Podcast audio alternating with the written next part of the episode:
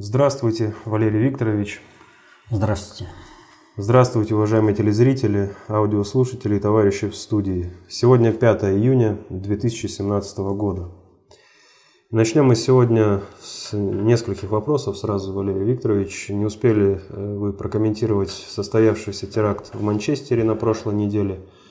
Как произошло э, также несколько э, событий, произошедших в Европе. Это, собственно, теракт в Лондоне, это давка в Турине во время просмотра футбольного матча. И прошла еще одна Новость э, связана с тем, что полиция ФРГ получила конкретные сведения об угрозе э, теракта на рок-фестивале Рок Амринг э, в Германии, собственно.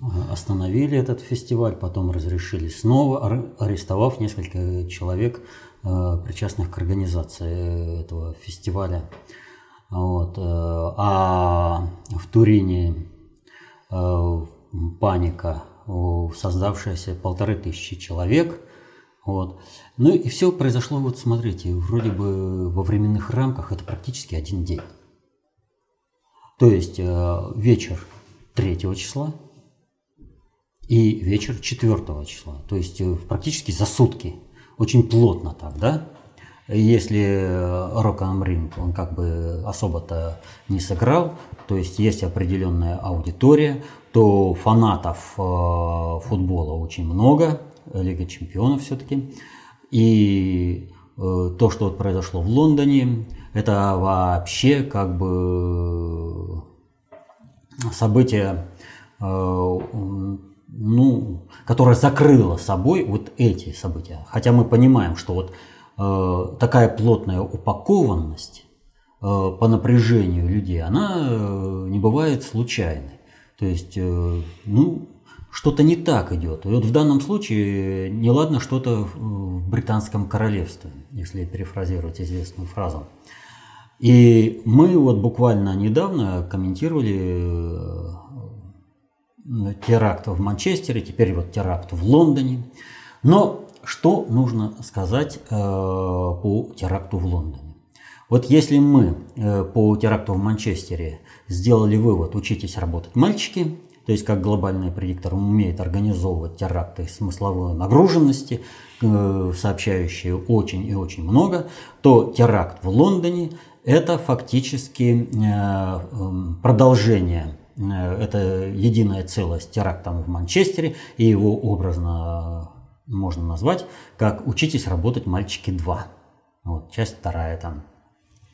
Собственно говоря, о теракте в Лондоне – а, Все э, можно как бы объясняет одна единственная фраза, э, сказанная представителями полиции, о том, что э, пояса шахидов, которые были на террористов, на террористах оказались муляжами.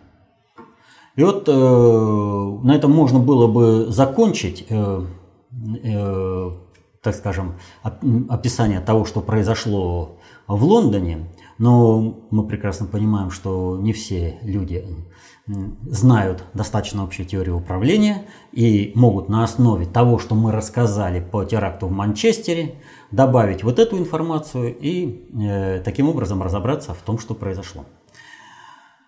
Вот э, все три события, которые вы назвали, они э, по своему а, содержанию для толпы, а есть еще для управления, то есть здесь как бы две составляющих, как и в первом же теракте в Манчестере. Так вот, для толпы они э, содержат то, что э, вот в русском языке есть непереводимое на иностранные языки слово, про которое говорит, ну, которое постоянно Задорнов в своем, недоперепил. То есть, э, что здесь, э, вот как перевести, э, недоперепил. А в данном случае, вот, ну, я, как раз мы и объясним, что это такое. А, вот есть такое понимание, что лучше ужасный конец, чем ужас без конца. Для управления западной толпой, да и вообще толпой, необходимо устраивать ужас, это, ужас без конца.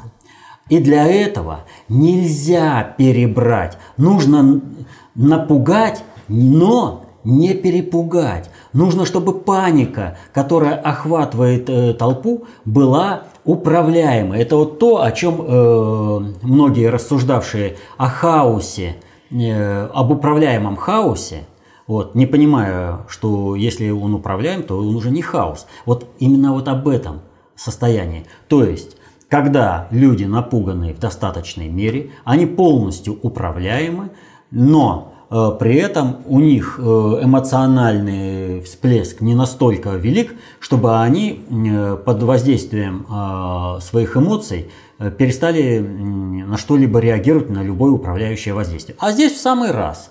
То есть, если бы взорвали достаточно много, людей бы погибло там все, людей бы перепугали больше, чем это надо для дела.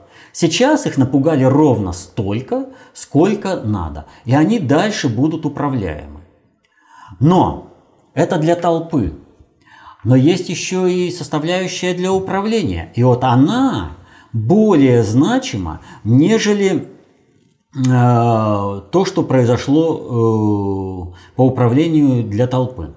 Толпа держится в тонусе, она направляется туда, куда надо. Вообще поддерживается в тонусе вся Европа. Смотрите, ФРГ, э, рок-фестиваль, э, там э, Турин, э, футбольные фанаты. Здесь, значит, э, об, просто обыватели. Все э, крутится на маленьком пятачке, все, напря... все это напрягает. Э, понимают там рок-фестиваль или не понимают обыватели, да, но их напрягает... Э, Э, события в Британии, Великобритании, э, на это накладывается, а вот здесь тоже, а это где там в следующий раз, а мы там чего. И, в общем-то, толпа управляема. Что же касается для э, управления, то для управления более содержательно э, здесь. И нужно обратить внимание, что лондонский теракт очень таинственный теракт. Ну просто о нем фактически ничего не известно. Вот ну просто, вот вообще ничего не известно. То, что попадает в СМИ, настолько фильтровано и настолько отредактировано изначально, что делать какие-либо выводы о том, как детально состоялся теракт, просто невозможно. Но есть некоторые вещи, которые ну, просто отредактировать не получается. Или же они запущены специально, это будущее покажет. Но тем не менее, в плане управления они очень содержательны. Итак, было сообщено о том, что было несколько взрывов. Речь идет о четырех взрывах. Их происхождение неизвестно, что это было, как это было, и сообщается только о том, что там один журналист сообщил, что э, последний четвертый взрыв был в 4-5 раз э, громче, чем предыдущие взрывы, что делают вывод о том, что, э, скорее всего, это контролируемые полицией взрывы, но ничего об этих взрывах не известно. И полиция ничего не сообщает содержательно. То есть держится определенная пустота. Когда Э, такое происходит, значит этот маневр до конца не завершен. Еще одно событие, которое произошло, это э, сначала э, было сообщено о двух атаках на Лондонском мосту и на рынке. А потом сообщили о третьем инциденте в районе Воксхолл. Но очень быстро полиция заявила, что э, инцидент в Воксхолл никак не связан с террористической атакой. Что там произошло что-то такое, о чем, что там произошло, тоже неизвестно, но что-то такое, что оно не связано э, с террористической атакой. Но по странному стечению обстоятельств в Воксхолл находится штаб-квартира Ми-6 Великобритании и американское посольство. Сразу же на это дело среагировал э, Трамп, который сказал, что Соединенные Штаты окажут любую помощь, необходимую в расследовании. И вот здесь э, нужно обратить внимание на то, что произошло э, в другой точке нашей планеты и, казалось бы, абсолютно не связанное с э, тем, что произошло в Лондоне. А именно то, что шесть арабских стран, а это сегодня произошло, разорвали дипломатические отношения с Катаром. Точнее, они сообщили о том, что разрывают. Разорвут они или не разорвут, это еще неизвестно. А каким же боком-то Катар э, связан э, с лондонскими терактами? А очень просто. Кто взял ответственность э, за теракты в Лондоне? ИГИЛ. Когда Египет разрывал отношения с Катаром, он, э, ну там, Бахрейн первый разорвал отношения, э, Объединенные Арабские Эмираты, вот, э, теперь Египет – вот Египет, он наиболее содержательно как бы объяснил свою позицию. И он объяснил эту позицию таким образом, что Катар поддерживает ИГИЛ. А мы уже говорили о том, что ИГИЛ, как инструмент надгосударственного управления, он свое отработал.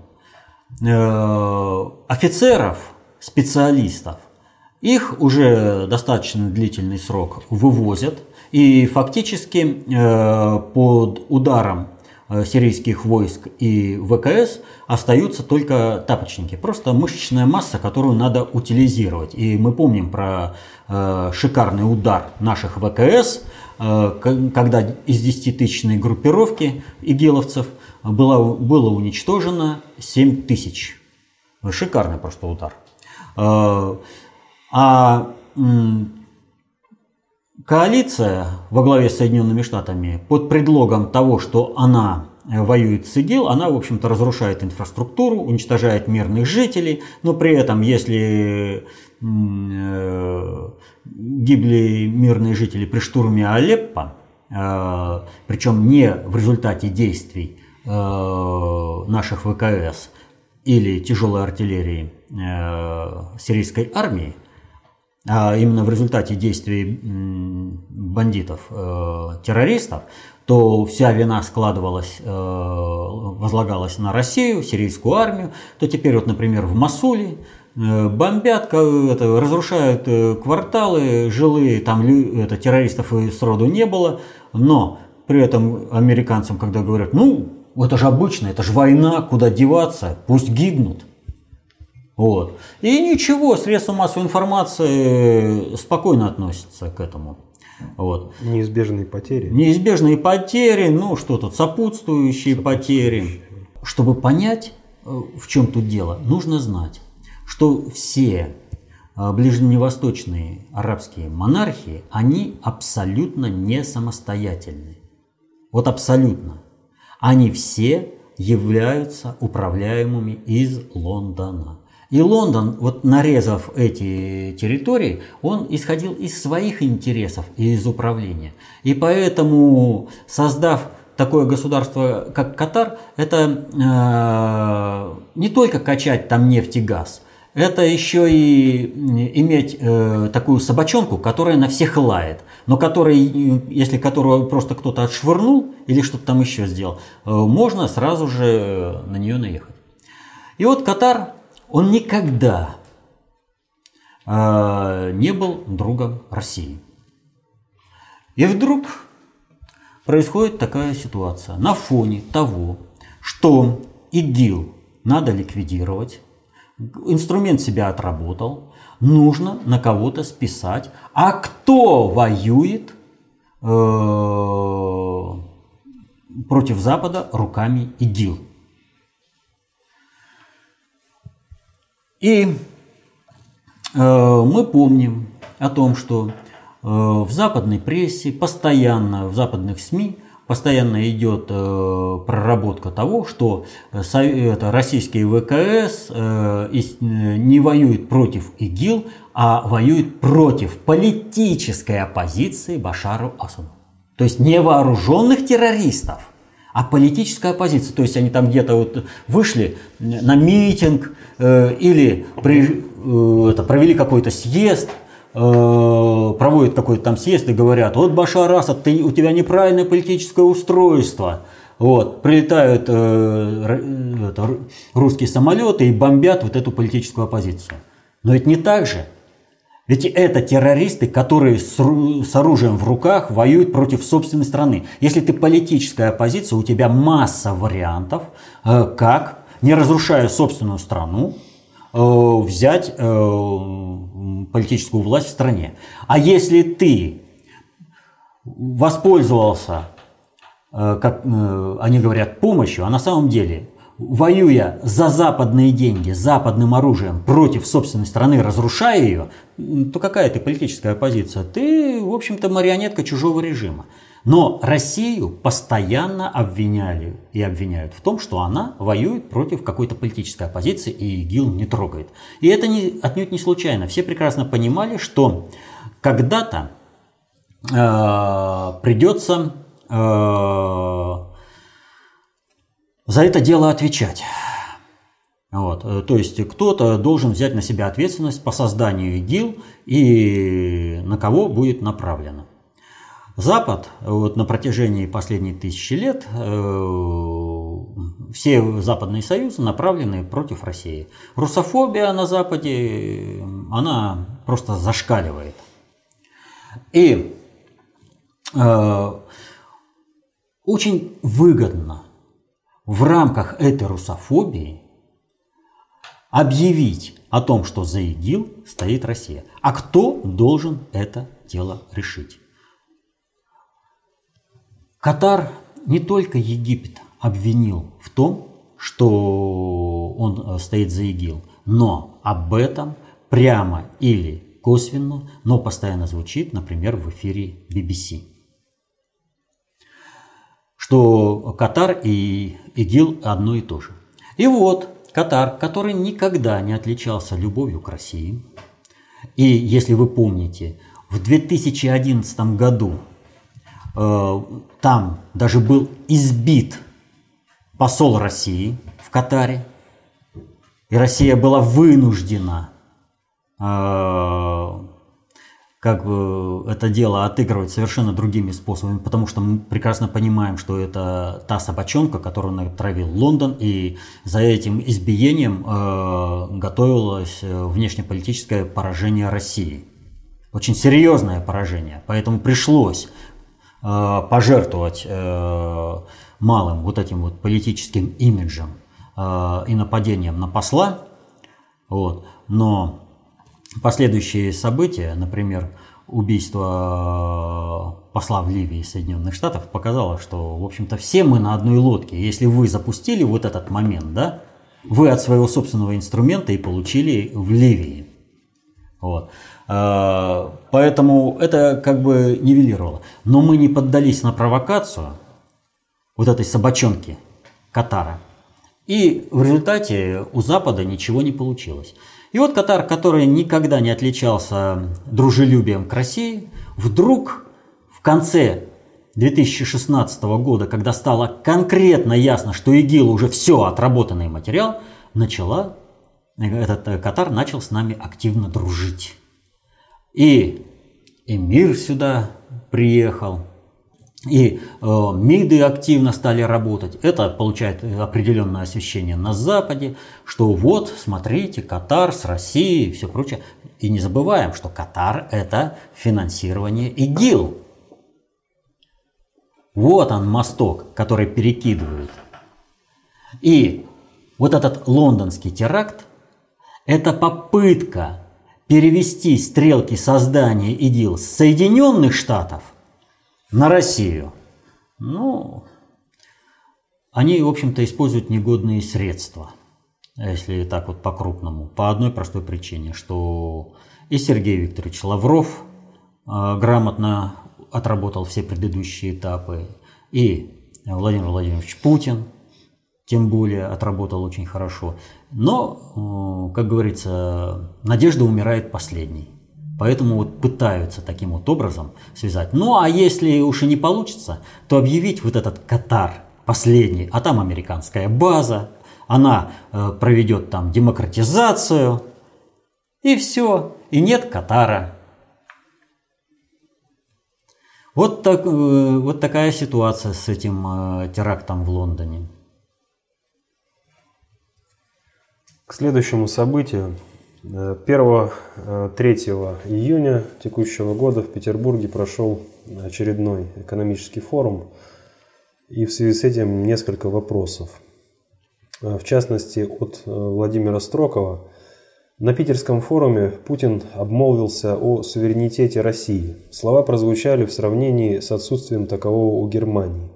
А у России получается полный суверенитет или даже абсолютный. Но так ли это и для кого были эти слова? Э, слова для людей и вот подчеркнуто, для э, было сказано в сравнении с Германией. Германия оккупированная по факту Соединенными Штатами страна. Понимаете, на уровне шестого приоритета, силовым способом оккупированная страна. Ни о каком суверенитете Германии речи быть не может. Все, что заявляет канцлер э, Меркель или кто-то там из других политических э, руководителей э, государства, э, Германия, все должно быть согласовано и согласовано с Вашингтоном. Вопрос только с кем? С глобальной или страновой элитой? И мы видели вот эти метания, когда то одно говорят, то другое говорят. Но сейчас э, по факту уже видно, что управление Германией все более и более сосредотачивается в руках именно глобальной элиты. Вот в этом плане Россия безусловно обладает суверенитетом. И если мы будем рассматривать э, положение государства Россия э, с точки зрения международной политики, то тогда да, Россия одна из немногих стран, которая обладает э, абсолютным суверенитетом. Смотрите, Россия восстанавливается экономически. Россия Э, присутствует в мировом океане. Россия э, ведет э, борьбу за свои интересы, защищая свою страну против международного так называемого терроризма, вернее, так называемого международного терроризма вот, на дальних подступах в Сирии. То есть лучше победить терроризм там, Э, нежели допустить его к нам на территорию. И лучше здесь, э, здесь э, так скажем, не ограничиться, а отделаться только одними военными маневрами, учениями, чем проводить реальные боевые действия для, и для этого перебрасывать войска. Вот, в этом плане. Но мы же э, все понимаем, что дело с суверенитетом обстоит несколько иначе, что Россия не всегда суверенна, что очень часто она подчиняется непонятно каким решениям непонятно кого за рубежом.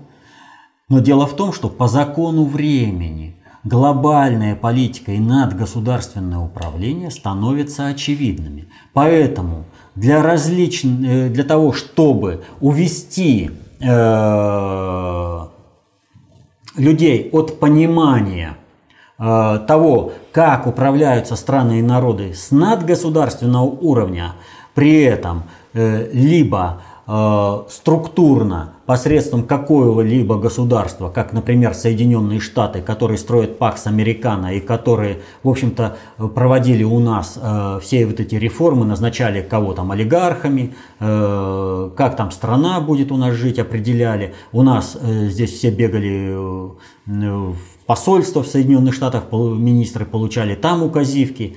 Вот. Так и э, вопрос глобального управления, надгосударственного, не через какую-то страну.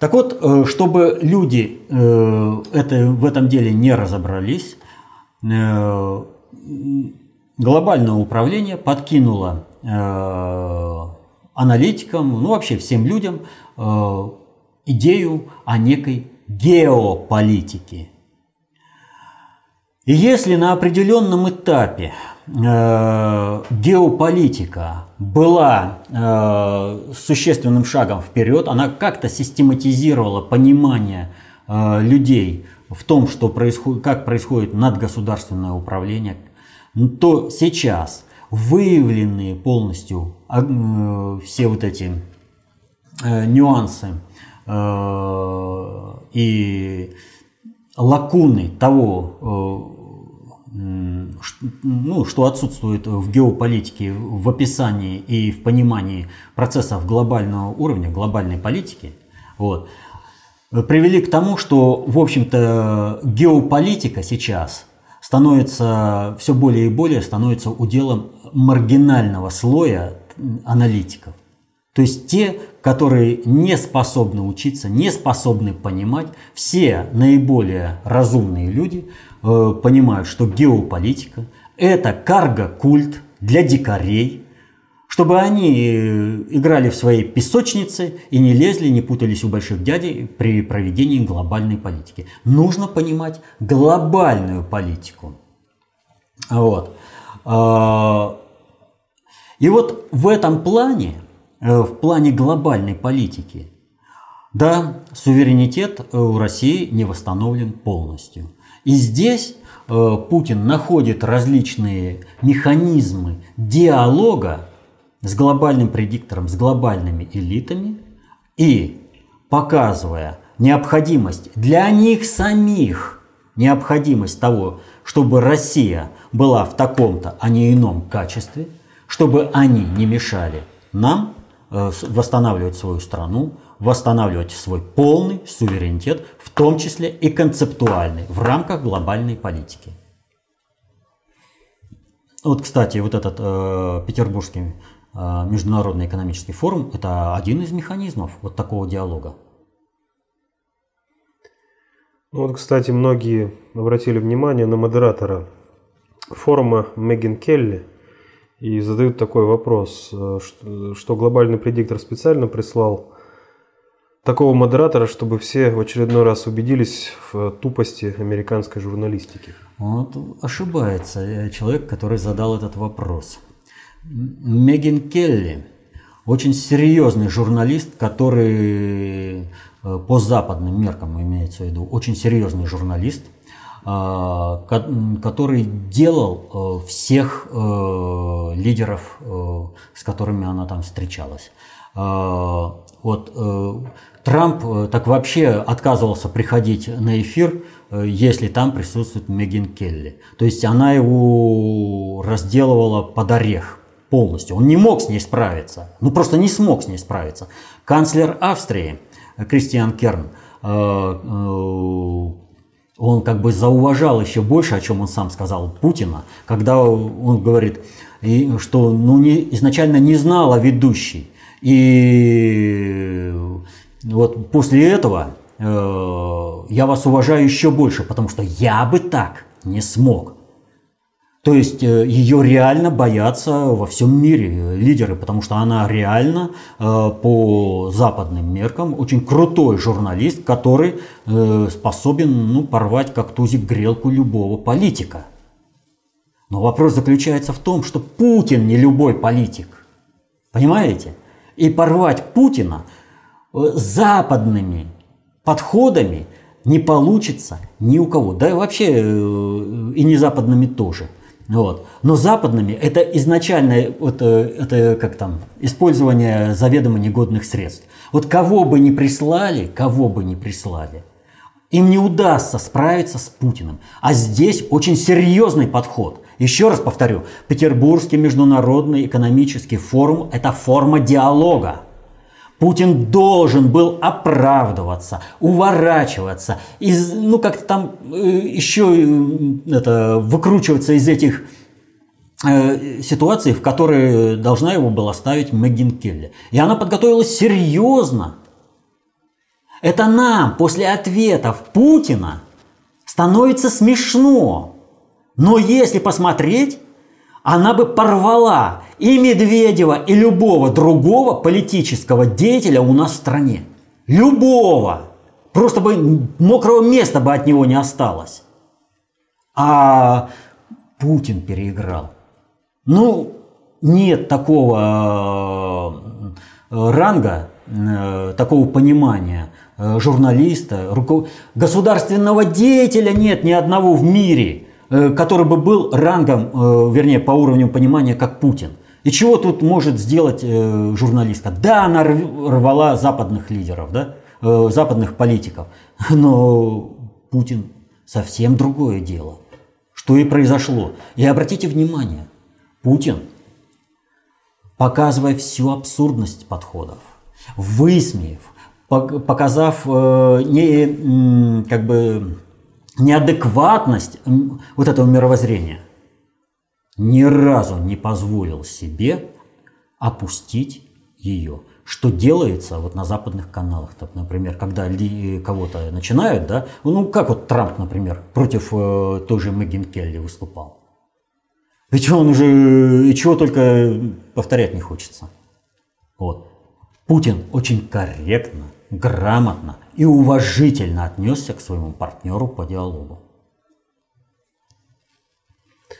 Ну а, кстати, как вы прокомментируете сообщение РИА Новости о том, что Путин посетовал, что его не считают европейским лидером? Ну, Путин действительно сказал, что когда к нему Меган Келли обратилась, э, вы один из европейских лидеров, он действительно сказал, что я не являюсь европейским лидером. Во всяком случае, э, таковым они меня не считают. Вот, э, ссылаясь на других европейских лидеров там. Вот. Но где здесь сетование? Здесь нет никакого сетования. Это констатация факта. И по сути, я еще раз говорю, уровня Путина нет ни одного государственного деятеля. Ни одного. В мире. Путин проводит э, глобальную политику, осуществляет концептуальную власть.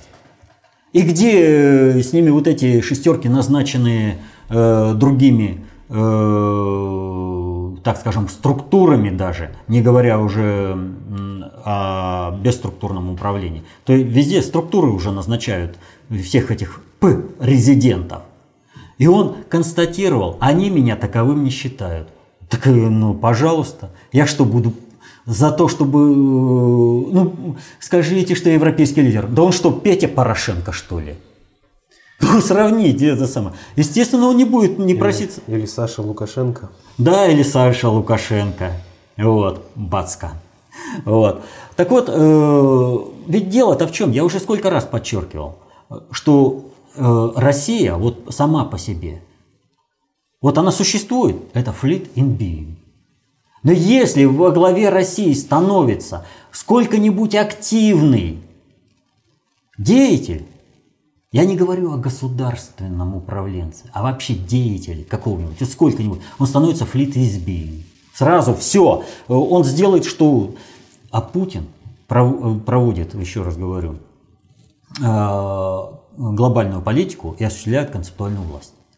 В этом отношении э, вот эти европейские э, страны, расположившиеся на европейском полуострове России – скажем так.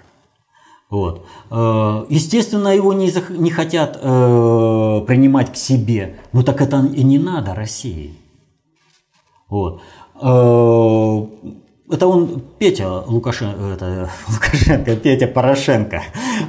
Пусть лезет и лежит им пятки Европа. Россия по факту европейская страна.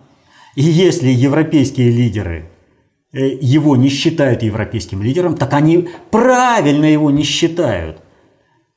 Но вот у нас, когда вышли э, на этом форуме, там спрашивали, ну вот э, Путин не европейский лидер, а какой? Кто поглупее говорил, российский. Кто более чуть-чуть посоображающий, тот говорил евразийский. Но кто уже в курсе, мирового тренда. Он правильно говорил, мировой. Путин – это лидер всего мира. И, естественно, опускаться на этот уровень ему ну, ниже его достоинства, во-первых. А потом, он же, вот обратите внимание, как он грамотно говорит. Ну так они же меня сами не считают. Правильно, они его понимают, его превосходство. И поэтому идут к нему сами.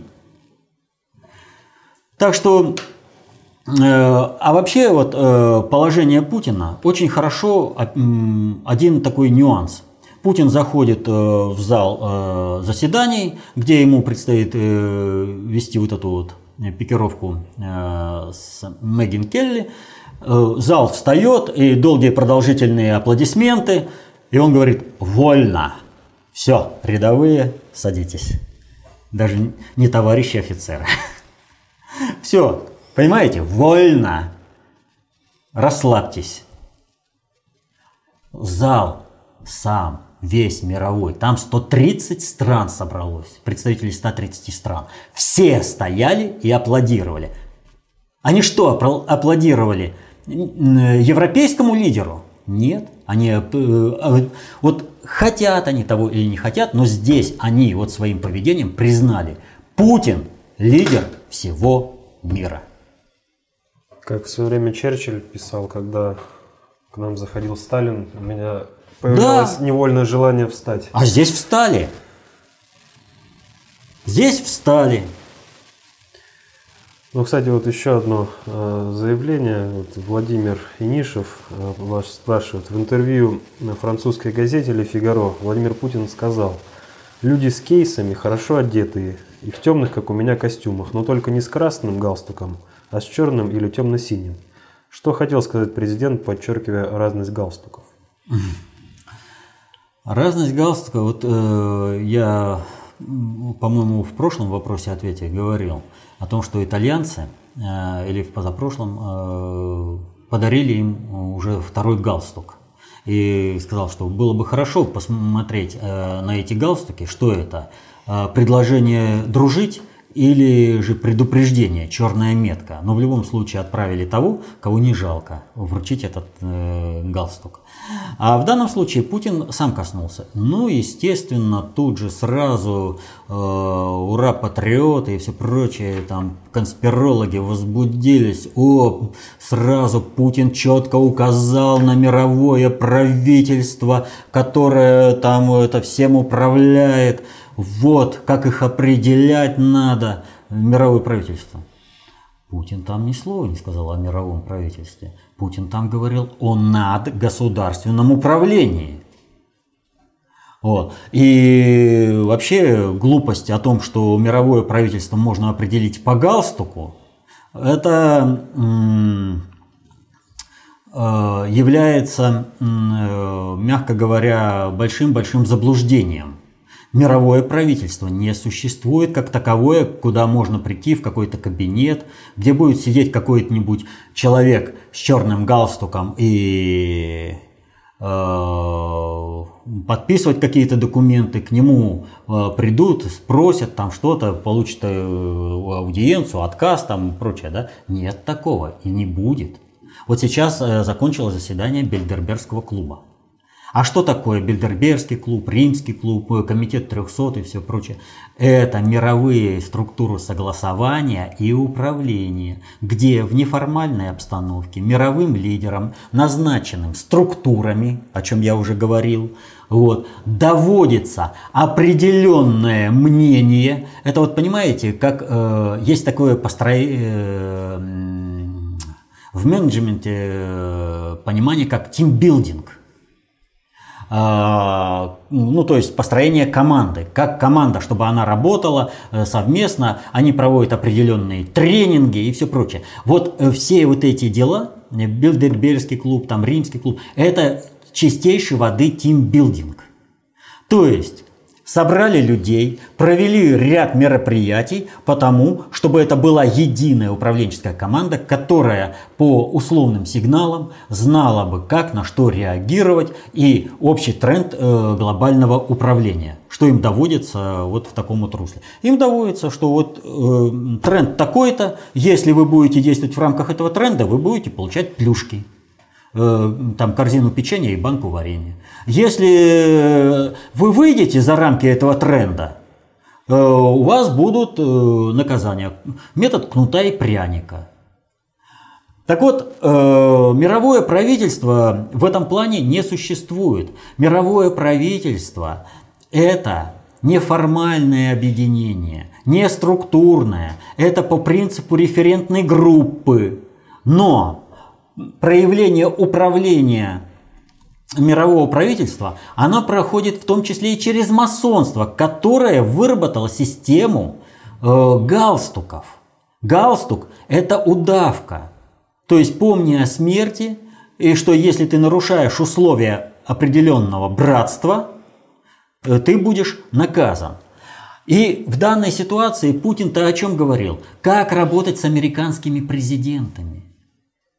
Ну как с ними работать? Вот он приходит с одними лозунгами, но к нему заходят люди в черных пиджаках, в черных костюмах, с черными или синими галстуками, с кейсами, проводит с ним определенную беседу, и он работает так, как ему говорят эти люди.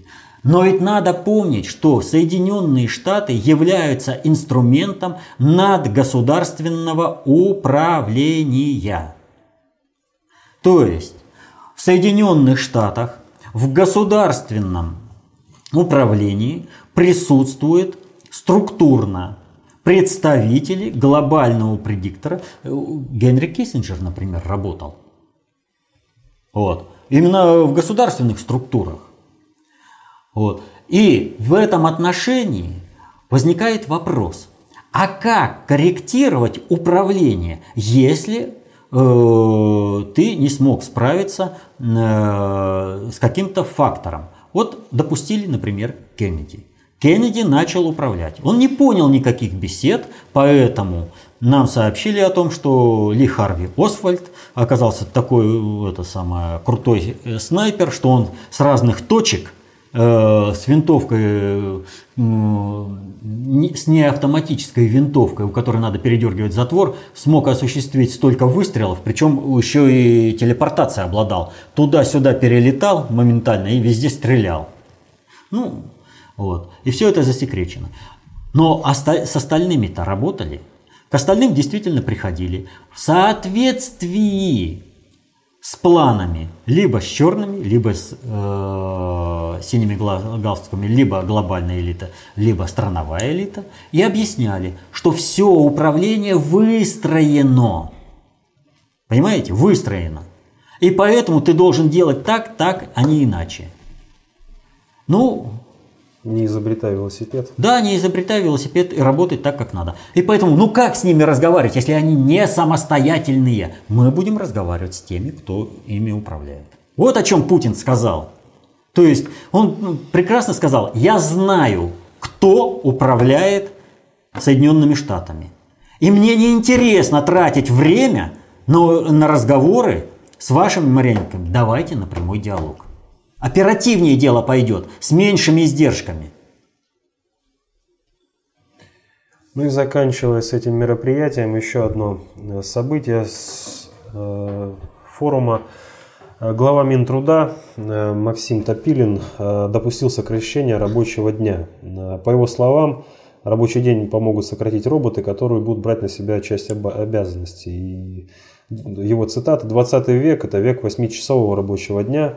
Может в 21 веке стандарт будет 4 часа, может 5, может 6, не знаю. А может быть и за 2 часа будем отрабатывать, а потом заниматься своими делами. И это не будет значить, что зарплата будет падать, она будет расти. Валерий Викторович, как это соотносится с заявлениями, в частности, вице-премьера Ольги Голодец, которая исключила возможность сокращения рабочего дня в России, и еще ранее заявление Кудрина о том, Э, что он тоже допускал, э, наоборот, увеличение пенсионного возраста и рабочего дня. Как только кто-то говорит о необходимости того, что нужно увеличить рабочий день и пенсионный возраст, так это можно сразу говорить, что он заяв... прямым текстом заявляет «Я ненавижу Россию, русский народ, и я провожу политику геноцида». Это не так э, безобидны все вот эти заявления они имеют под собой очень серьезную основу.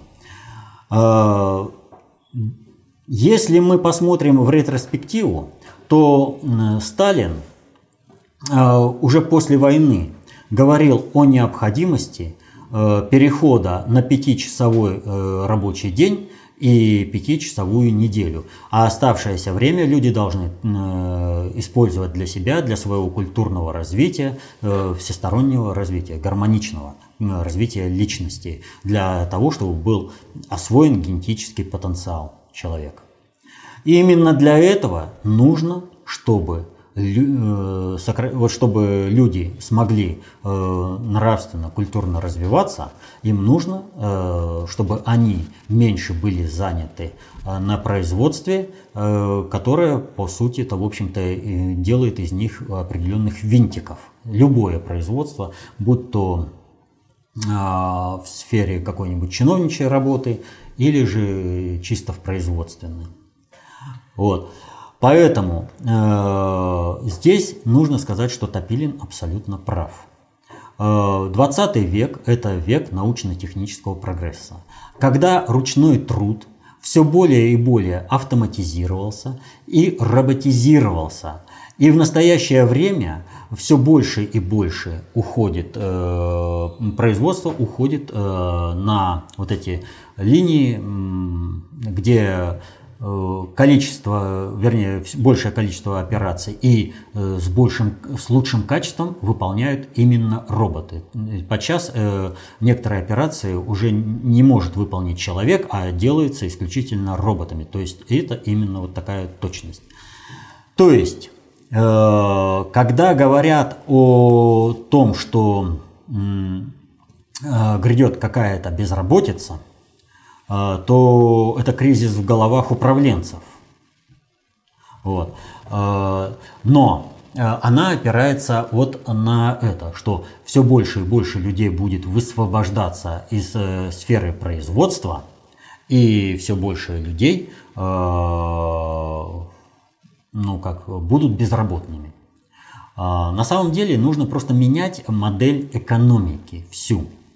И тогда не будет э, никакой безработицы, а все люди будут задействованы и будут работать э, ровно э, столько, сколько это нужно для экономики, для того, чтобы обеспечить гармоничное развитие личности.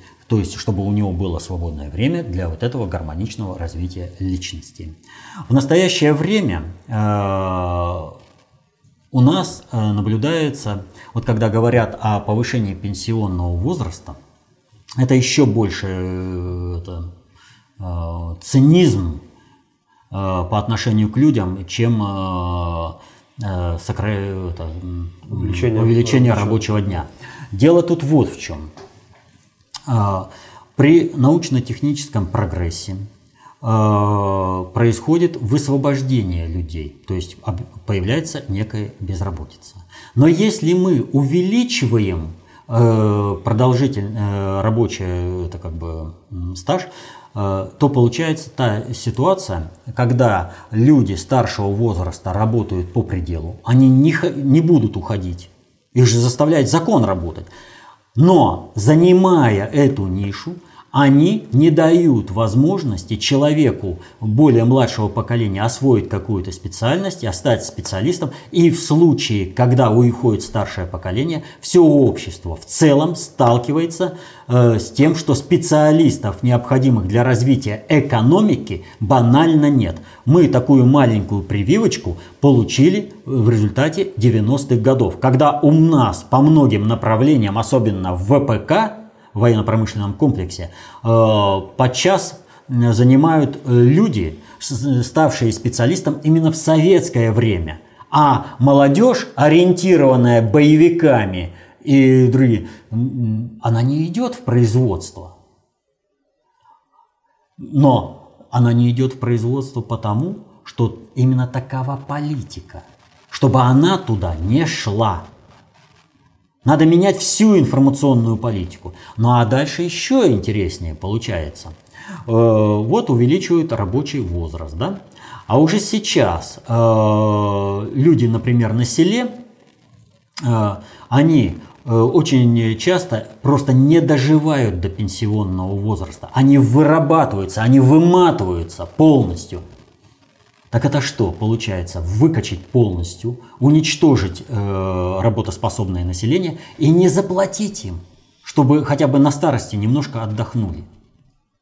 А ведь э, я не зря про село сказал. Вообще э, у нас экономика перевернута с ног на голову. Вот прежде чем кто-то сядет подписывать какие-то распоряжения, управлять чем-то, выйдет на сцену дергаться и кривляться, кто-то пойдет в шахту э, работать, добывать э, тяжелым трудом уголь, и кто-то пойдет там э, тоже тяжелым трудом добывать э, нефть э, и газ, они все сидят, э, сядут, позавтракают и сидят кусок хлеба. Они э, съедят э, кусок хлеба, и именно раньше цена на хлеб была во главе э, всей цепочки ценообразования.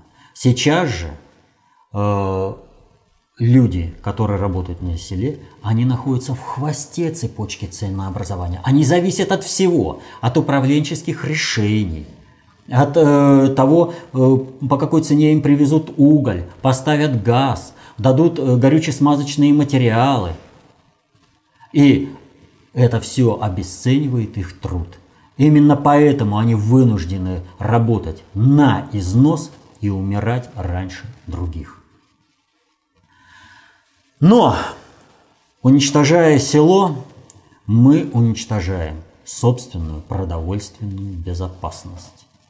Не будет собственного продовольствия, не будет никакого суверенитета страны, не будет никакого будущего. Именно за это бьется всеми силами Кудрин и ему подобные.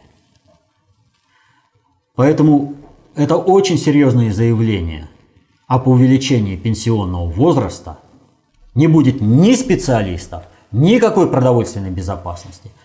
И это серьезное заявление об увеличении или сохранении этого рабочего э, дня. То есть люди и здесь работают на износ, не дают им культурно развиваться, осваивать свой генетический потенциал, освоить, э, так скажем, разобраться, э, что такое человек, зачем он свыше введен в биосферу планеты Земля – и какую задачу он должен выполнить, поставленную свыше. Так и будет. Водка, э, посмотрели на... За что, кстати, платят такие большие деньги? Э, ну, у нас есть же э, спецвыпуск по элитам. Зачем платят большие деньги э, всем этим... Э, как их назвать-то? Не скоморохами, а шутам, шутам на сцене. Безголосым к тому же. Очень многие. И что они там поют? Содержательно. Ведь э, они вот э, претендуют быть элитой. Что они за 25 лет создали? Хоть какой-то один шедевр они создали. Вот не обижайте нашу творческую элиту. Что вы сделали, э, какое полезное дело вы сделали для общества? А у нас вот такой взгляд. Ну, извините. Есть такая, это кто называется, басня – э, стрекоза и муравей. Ах ты пела, это дело. Ну иди же, попляши. И лопатку ей. Далее к событиям в США. А, прокомментируйте, пожалуйста, следующие сообщения. А, уволенная американская актриса а, CNN Кэти Гриффин обвинила Трампа и его семью в крушении своей карьеры. Ну, надо сказать, что в Соединенных Штатах произошло за последнее время много событий. Вот, э, митинги за Трампа, митинги против Трампа. Э, наш, э, там арестовали у Трамп Тауэр человека с оружием, у которого в машине там оружие. И вот Кэти Гриффин. Ведь по сути а Кэти Гриффин действительно не понимает, что такого произошло. Ну, ведь до нее было, и сжигали чучело Трампа, и отсекали голову, и все. И это инсталляция, что там это? Ну да, это принято. Вот, э, над Трампом издеваться, там все, показывать, что он никто, звать его никак. И вдруг государственные институты вспомнили, что Трамп – это президент страны. Его охраняет закон. И что не все что можно э, как бы в обыденном кругу допустимо по отношению к президенту, а что некоторые вещи являются не просто оскорблением президента, а соответственно государства Соединенные Штаты, но и являются еще и угрозой собственно, президенту, осуществленный, поданный через э, марионетку, через шута Горохова, который ничего не понимает, что смешного вот в, этом, в этой инсталляции э, с головой. А что же произошло? А произошло ближневосточное турне Трампа. Великолепно отработанное. Когда, вот помните, задают вопрос, что же там денег не лишают? Да лишают их денег. Э, на волне э, накатов на президента Трампа потеряли миллиарды, там, по-моему, 40 миллиардов потеряли, 39 э, там, миллиардов потеряли крупные вот эти игроки антитрамповские. И тут же 110 миллиардов только один военный контракт с Саудовской Аравией, а вообще 480 миллиардов. Так это золотиться можно. И сразу же бизнес сказал, не, это наше. Все, сворачиваем это дело. И государственные институты начали работать. То есть Трамп, я еще раз повторю, Трамп укрепляет свои позиции с каждым днем. Если он не допустит фатальной ошибки, я подчеркиваю, фатальной, не просто ошибки, он ошибок достаточно много допускает. Но если он не допустит фатальной ошибки, ему ничего не грозит. Процедура импичмента может состояться, но импичмента не будет. И так по всем пунктам. И вот э, с кого-то надо начинать, и начали с Гриффин. С самых таких э, показательных моментов, когда все, ребятки, угомонились. И надо понимать, что это президент страны, и вы его обязаны уважать. Нравится вам, не нравится, но все, недопустимые вещи больше недопустимы. Это вот качественное изменение внутриполитического э, состояния Соединенных Штатов. Вот этот, э, э, это событие с Гриффин. Чего она, кстати, так и не поняла. И не понял Джон Керри, который за нее Искренне вступился. не поняла. Искренне не поняла. Но они же элита. Они же думают, что они всем могут, всех могут учить и э, всех всеми помыкать. Вот эти шуты Гороховые на сцене. Что у нас, что у них, одна разница. Они ничего не понимают. Они думают, что если они какую-то роль сыграли в фильме, то они уже там все крутизна, там снял какой-то фильм, и все, он получает. Там такая же тупая э, творческая эта элита, как и у нас. То есть фактически, э, убрав вот эту вот советскую цензуру, когда создавались реальные шедевры, то есть это заставляло их работать, э, создавать реальные шедевры. А сейчас они занимаются только тем, что пилят бабло, за которое они распилили, а бухгалтера посадили. Ну, я по седьмой студии, например. То есть он все, он счастлив. Че, он свои миллионы получил, Э, в тюрьме не сидит, а мало ли этого быдляка, который там не творческая интеллигенция, вот, которая может, будет сидеть в тюрьме. Ну, вот. Поэтому их больше ничего не интересует. А там, ведь они и хотели-то, пилить деньги, ни за что не отвечать, ничего не создавать. У них сейчас такая жизнь, и когда им говорят, на, работать надо, если вы творческая интеллигенция, предъявите ваше творчество, которое будет востребовано народом, которое будет оплачивать своим трудом э, ваше. А то, что вы сейчас создаете, ну, все, иди, вот тебе лопата, и иди пляши. А с чем, кстати, связано заявление э, Трампа о выходе США из Парижского соглашения по климату? Это опять же, э, вот смотрите, Трамп делает э, заявление по этому, кто называется, по Парижскому соглашению. Что он выходит из Парижского соглашения? Но Парижское соглашение – это продолжение Киотского соглашения. А Киотское это соглашение Соединенные Штаты выполняли? Нет. Ну а смысл тогда заявлять о том, что мы не будем выполнять Парижское соглашение? Э, они же главнюки в мире. Они могли бы спокойно его не выполнять. Значит, они преследовали какую-то цель, вот это заявление. Но какую цель? А что произошло в тот же день, когда Трамп заявил о том, что Выходят из соглашения. Выходит из, из Парижского соглашения. А арестовали некого человечка э, в Европе, во Франции. А Франция что? Вот э, Трамп заявил о том, что э, выходит из Парижского соглашения, а кто ему возразил? Макрон. Он заявление, что мы все равно, народ Соединенных Штатов может и без Трампа выполнять эти положения. То есть он пытается влезть в управление Соединенными Штатами. А мы же помним, что Макрон, э, он является креатурой страновой элиты США, и они переиграли структурно здесь, э, во Франции. И теперь страновая элита США через Францию пытается воздействовать на управление в Соединенных Штатах. Но вернемся к тому, что арестовали как некого человечка. Вернее, не арестовали, прошу прощения, а возбуждено дело, начато расследование против одного человека. Я оговорился по аресту, вот, э, безусловно. А, а Против кого начато расследование? А начато расследование в отношении главы, ну, это бывшего главы избирательного штаба Макрона Ришара Феррана. О, кто привел тебя э, во время предвыборной кампании? Э, Ришар Ферран. Ну, он бывший, да? А теперь-то он кто? А теперь он является генеральным секретарем э, движения «Вперед Республика», то есть то э, движение, которое было создано для того, чтобы продвинуть э, Макрона, он теперь возглавляет партию. Понимаете?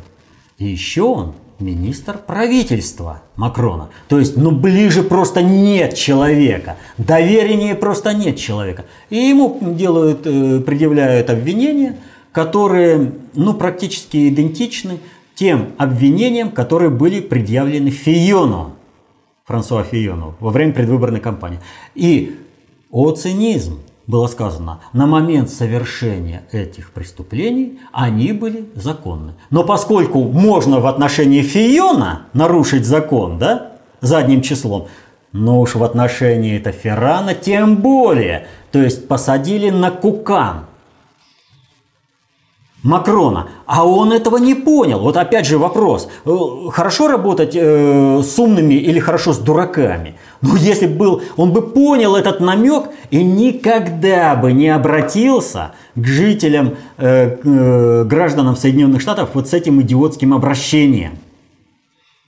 Он бы сказал страновикам, все-все-все, ребята, положение изменилось, и вот-вот-вот-вот надо отрабатывать. Но поскольку он идиот, как ему сказали в Вашингтоне страновики, написали текст, так он его и зачитал. Ну, вот как можно с таким работать? По-моему, на английском языке. На английском языке, да, он на английском языке обратился к ним. Вот как с ним можно работать? Он, мало того, что вообще, вот, ну как Путин говорит, вот приходят там к президенту люди в черных, вот с ним вообще невозможно. Вот с ним, с, э, с Макроном, Нужно разговаривать только с теми людьми, которые приходят э, с кейсами э, в черных пиджаках э, или пусть хотя бы с, с синими галстуками, но чтобы он хотя бы был управляем. Потому что, ну, ну, ну нет у него рядом мамки, которая бы води, э, за ушко дернула, да сопли ему вытерла. Вот он и творит.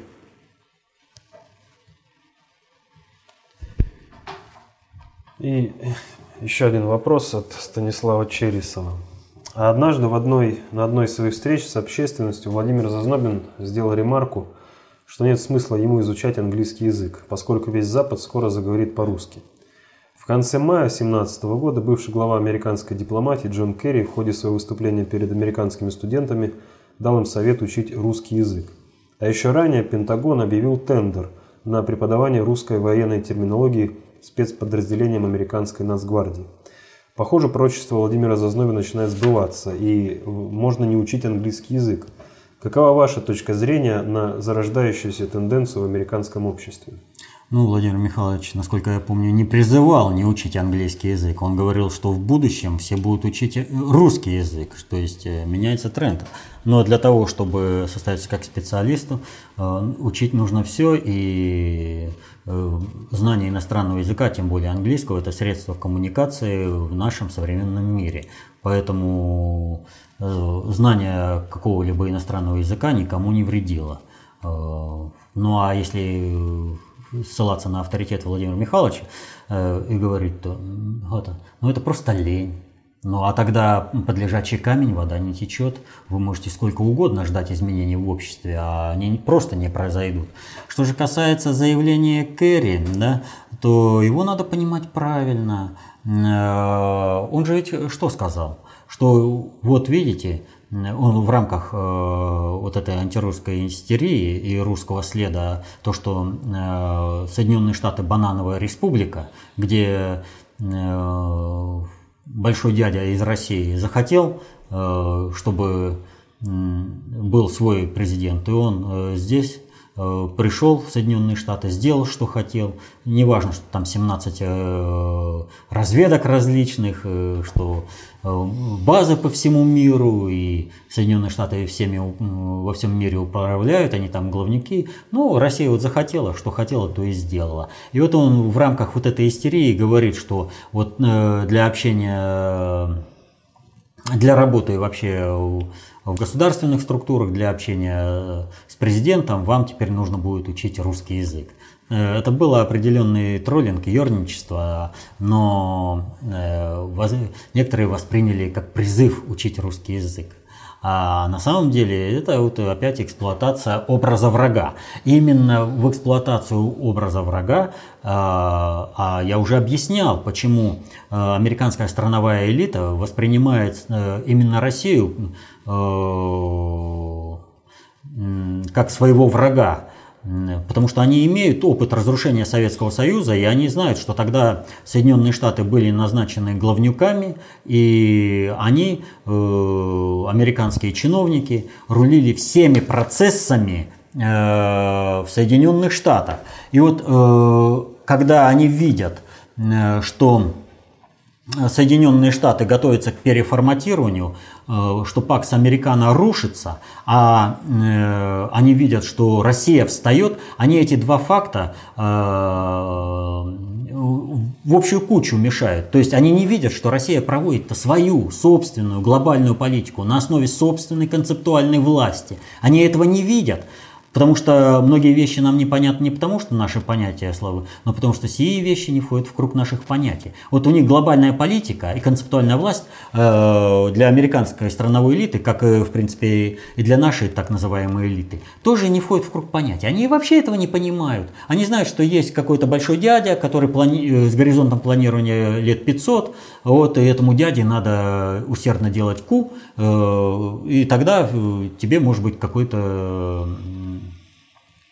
пряник отвалится. Вот. Поэтому они видят, что Россия э, на равных работает э, с глобальным предиктором, не видят вообще всей э, глобальной политики, и они думают, что если они будут работать против России и доказать, докажут еще какую-то собственную дееспособность, то тем самым заслужат еще уважение хозяина, и тот позволит быть им главниками в мире. Но на самом деле в данной ситуации они показывают, что глобальному предиктору срочно нужно избавляться от страновой элиты элиты США. Просто вот вообще срочно. Вот. Так вот, э, по Пентагону. Пентагон это эксплуатация э, образа врага, именно вот в этом э, ракурсе. А что делает глобальный предиктор в плане избавления от американской страновой элиты?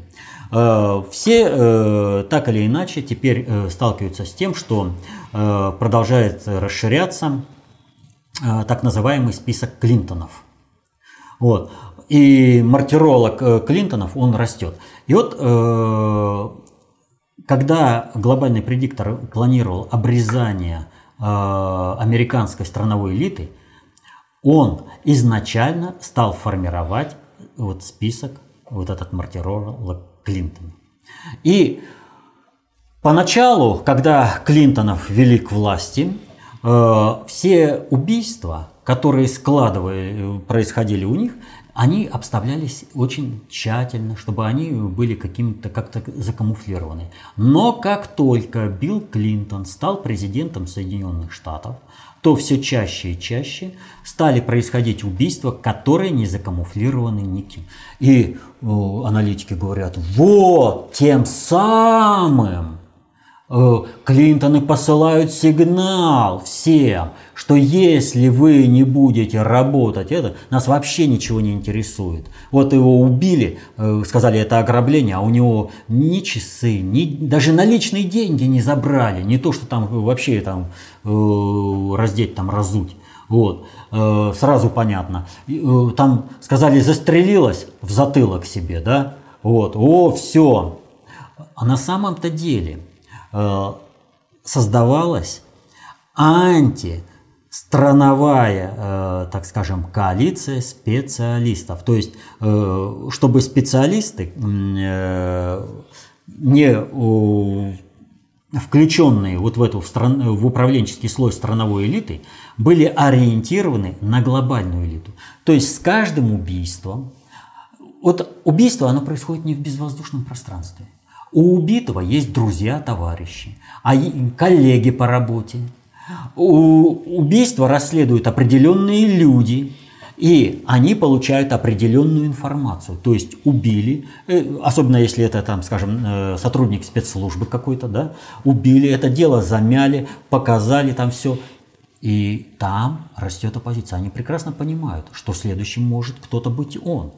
И чем больше вот таких вот всяких убийств неприкрытых, тем больше вот специалисты, не включенные, начинают дистанцироваться в своем мировоззрении, в своем миропонимании э, о том, как должно протекать процесс управления от э, страновой элиты. Они становятся внутренне простимулированы на э, союз с другими силами, которые противостоят тем, э, кто формирует вот этот список Клинтонов. А им показали, это Клинтоны, это страновая элита.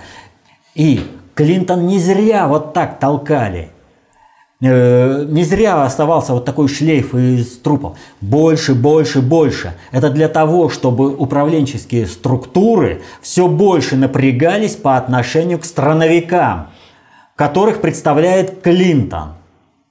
И дальше, э, вот ну, Клинтон встает такая вообще ситуация. Ну ты создала такую всеобщую ненависть, что будет с тобой, если ты подскользнешься? Вот покачнешься и все, ты силой чего-нибудь там в, это, силой иссякнут. Ты же не до конца будешь э, во главе всех процессов. В конце концов ты постареешь. Но что будет с тобой, с твоей семьей? То есть ты такую ненависть к себе возбудила в управленческих структурах, а вот эта ненависть, она была сформирована глобальной элитой для того, чтобы расправиться сейчас. А начали когда? 30 лет назад когда начали формировать список Клинтона. В, в открытую фазу перешли, когда Билл Клинтон был э, избран э, президентом. Э, президентом Соединенных Штатов. Когда начали вот это э, формировать именно таким вот образом, что абсолютно идиотские объяснения для вполне конкретной смерти. Так что отрезают страновую элиту по полной программе. И процессы, еще раз обращаю внимание, если кто-то ориентируется на высокочастотные процессы, он никогда не увидит реального управления. Надо понимать, что многие процессы в управлении носят низкочастотный характер, подчас перекрывающий жизни э, одного, двух и даже нескольких поколений.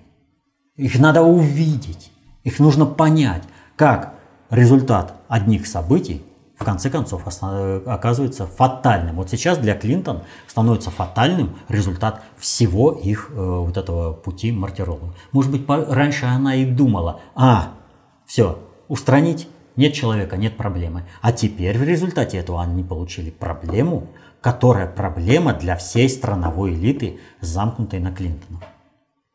Так что либо перестраивайся, Вовремя предать – это не предать, а предвидеть, в данном случае для страновой элиты Соединенных Штатов. А вообще вот предательство, то только в России является смертным грехом. На Западе это обычная практика. Друзей сдают полиции, которые Да, уезжают там вообще даже не из гостей вопрос. пьяными на машине. Хотя тоже неправильно. Ты не допусти, чтобы он уехал Да. пьяным, и у тебя на машине. У тебя что? Если ты его напоил, значит обеспечь местом, где он у тебя протрезвеет. А если у тебя такого места нет или у тебя желания нет, не пои. Не участвуй в этой пьянке. Это последний вопрос на сегодня. И вот, ну, тогда что? Мы в данном случае, вот на примере Клинтонов, коснулись такого понимания, как низкочастотные и высокочастотные процессы в управлении. И э, мы касались э, геополитики, глобальной политики, и мы говорили о том, что теракты в Лондоне понятны для любого человека, который изучил и применяет на практике достаточно общую теорию управления. То есть, э, фактически, вот у нас сейчас, опять же, была иллюстрация. Вот если ты знаешь достаточно общую теорию управления, то любые события, которые происходят в мире, тебе понятны, и ты из них можешь сло- сложить мозаику. Выпадение каких-то элементов, дополнение э, не снижает, э, так скажем, общего понимания, а дополнение каких-то элементов, оно входит органично и только дополняет новые, э, новыми красками сложившуюся картину. То есть, для того, чтобы быть самостоятельным, концептуально властным по жизни, необходимо изучать достаточно общей теорию управления, концепцию общественной безопасности. Изучайте, будьте счастливы. До свидания.